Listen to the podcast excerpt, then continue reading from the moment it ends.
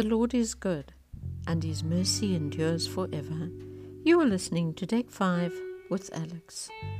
This morning I'm going to read Psalm 103, and please forgive me if I've read it before, but it's just so beautiful.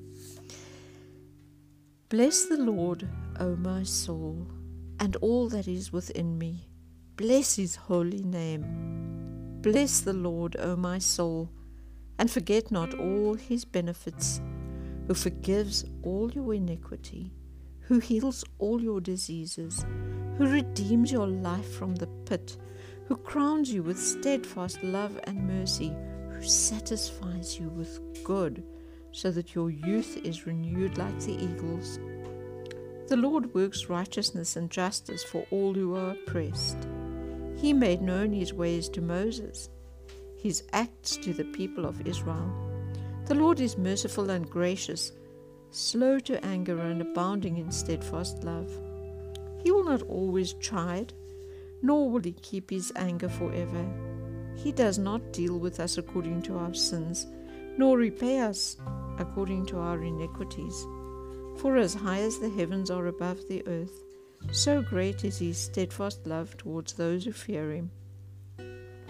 As far as the east is from the west, so far does he remove our transgressions from us.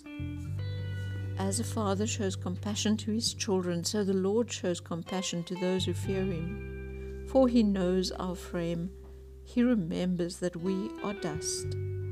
As for man, his days are like grass. He flourishes like a flower of the field, for the wind passes over it, and it is gone and its place knows it no more.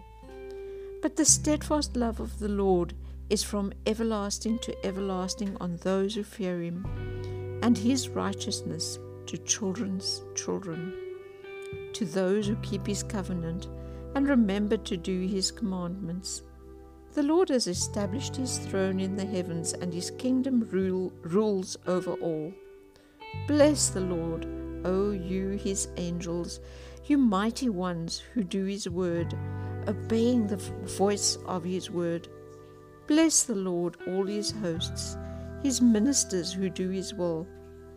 Bless the Lord, all his works, in all places of his dominion. Bless the Lord, O my soul.